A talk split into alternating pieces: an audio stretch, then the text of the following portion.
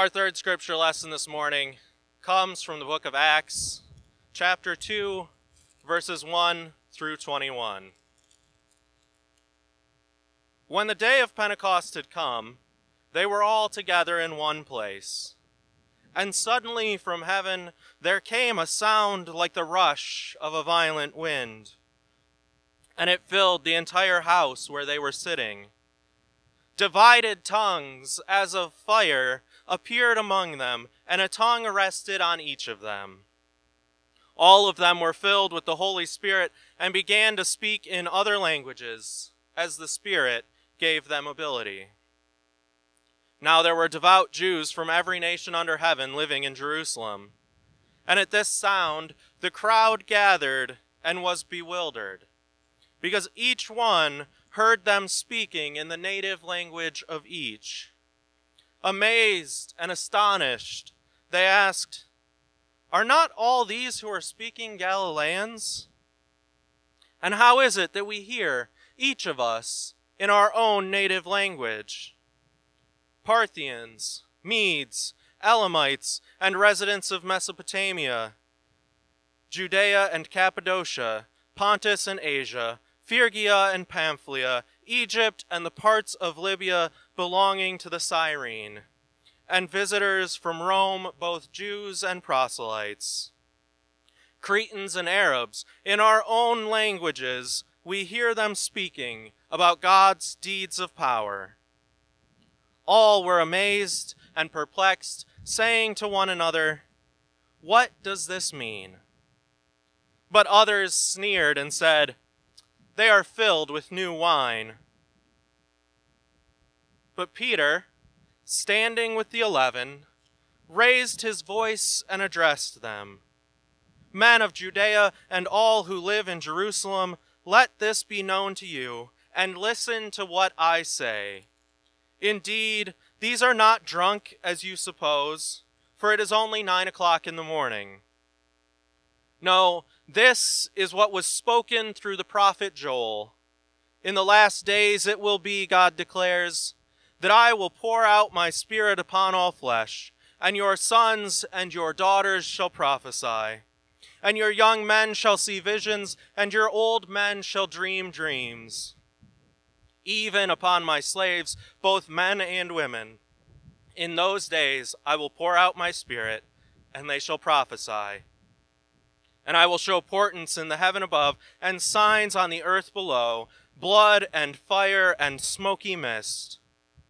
The sun shall be turned to darkness, and the moon to blood, before the coming of the Lord's great and glorious day. Then everyone who calls on the name of the Lord shall be saved.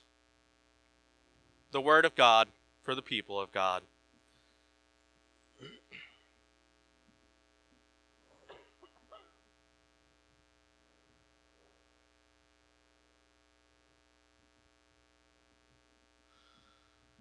Author of life, we thank you for your word, and we ask that as we reflect upon it this morning, your spirit would be with us to transform us in heart, mind, and soul. Amen. Today is the day that we celebrate Pentecost. Now, what Pentecost means, literally in the Greek, is 50th. As in, if we start counting on Easter Sunday and we count until today, then today is number 50, the Pentecost Day. What this day means in the life of the church is so much more than this literal title might suggest. This is the Sunday that we celebrate the pouring out of the Holy Spirit on the followers of Jesus Christ, thereby giving birth to what we know as the church. On Easter this year, I mentioned how much our present circumstances seemed like that first Easter, as we sheltered in our homes not knowing what would come next. And it strikes me that today, our Pentecost is also very similar to that first Pentecost. See, after the resurrection, Jesus had appeared to his disciples at various points throughout the span of 40 days. Then, on the 40th day, he ascended to heaven, having left his disciples with the instruction to wait in Jerusalem. He had told them that if they waited in Jerusalem, they would soon experience a baptism by the Spirit. And so, ten days later, the disciples were still gathered together in Jerusalem.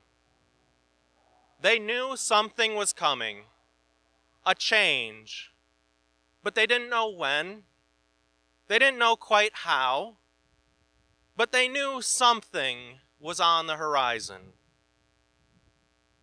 Are we not like the disciples? We know that something is on the horizon. We might not know exactly what it looks like or how it will come into being, but one thing is certain things will no longer be as they once were. While none of us would have wished for this pandemic or the disruptions that it's brought to our lives, what has become evident is that the church after the pandemic will not be the church that it was before the pandemic. Churches across the country have had to ask serious questions about how we can continue to be the church when the way that we know how to be the church is no longer available to us. In some cases, this has meant an explosive growth in creativity, in churches adapting to technology to meet people where they are. Many of our churches have become visible to the world in ways that we have never been. In other cases, it has meant asking what we can do without. How, for example, have we become over reliant on our buildings as the place where all of our ministry happens? So we know that changes are coming. And like the disciples, we are waiting and praying to see what will come. As the disciples waited to see what came next, the most miraculous thing happened the Holy Spirit came rushing like a gust of wind and filled the house where they were sitting. Like tongues of fire, it overtook them. And suddenly, the disciples were proclaiming the gospel in languages they never knew before. Those gathered around were astonished at such a thing. But some looked upon what was happening and said, They are filled with new wine. In other words, they said, they're drunk, they're fools, just ignore them. Now let's just set aside the fact that I've never heard of drunkenness making someone fluent in another language. What those critics were saying was that it doesn't make sense to the way that I see the world so what they're saying doesn't matter. Well, two millennia later, and we still hear the same things. There are still those who feel that if we can't prove that God exists with scientific data, then clearly we're just a bunch of fools who should be ignored. So, what does Peter do when he hears those comments? He starts to preach. He says, No, no, hold on a minute. What is happening here is exactly what God has promised. Now, we've spent the last six weeks looking at a five chapter letter from Peter, so we know that he can say a whole lot in a short amount of time. So let me just summarize what Peter has to say in his sermon instead of reading the whole entire chapter for you. He starts with the prophets, specifically with Joel. He says, Joel told us that in the last days, God was going to pour the Spirit out on us.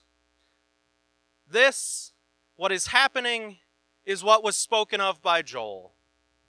The Spirit has been poured out on us, and we are living in the end of days. Then he talks about the life, death, and resurrection of Jesus Christ and he provides his witness as to how the disciples have been transformed by their encounter with Jesus Christ and know him to be the anointed one, their Lord. At this, some folks in the audience start to ask, Well, what should we do? Peter replies, Repent and be baptized, so that you might save yourselves from the corruption of the world. And you know what happens next?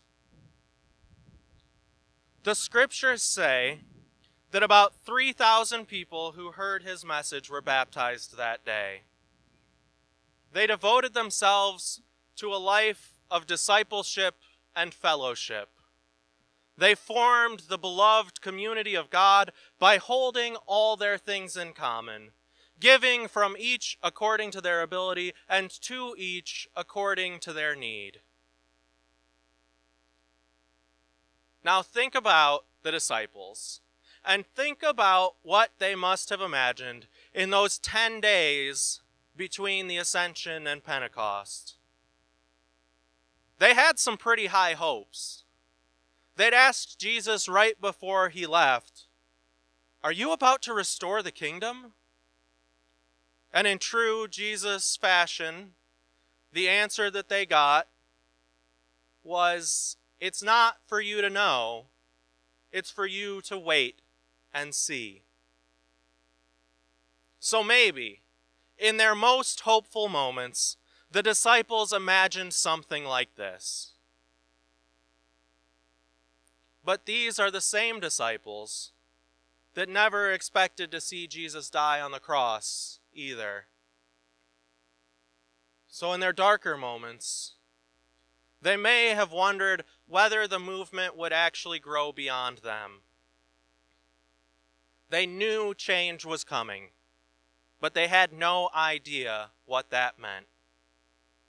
It must have been overwhelming then to go from being the ragtag remnants of a movement struggling to survive to a community of 3,000 people.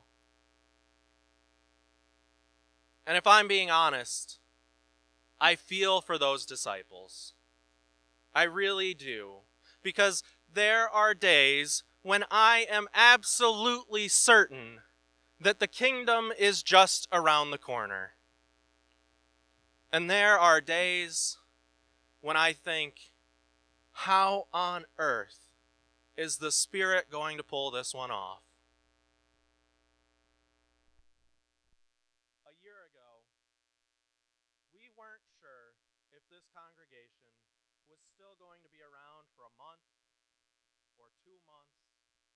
let alone a year. But we are the inheritors of the beloved community that came together on Pentecost. We have received from others according to their ability to help us meet our needs. And as the Michigan Annual Conference reached out a hand to help us, the Spirit was moving among us. In the past year, we have witnessed an outpouring of spiritual gifts from one another. We have heard testimonials about how much this community means to each of you. We have shared in fellowship over community dinners, plant and rummage sales, and evenings out for dinner. We've shared in discipleship with one another through Bible studies, membership classes, vacation Bible school, and Sunday school.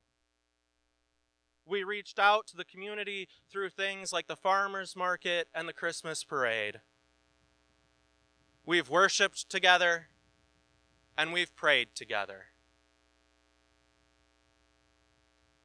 And I feel like the disciples must have felt the day after Pentecost. I no longer worry about the future of this congregation. I have witnessed firsthand the miracles that God has worked. I have felt the rushing wind of the Spirit breathing life back into a community.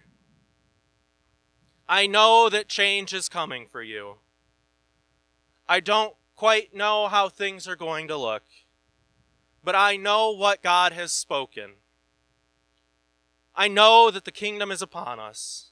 I know that as long as you remain committed to fellowship, discipleship, worship, and prayer, that the Spirit will continue to work through you. So on this Pentecost, let us give thanks for the unlimited potential of God working through the beloved community. Amen.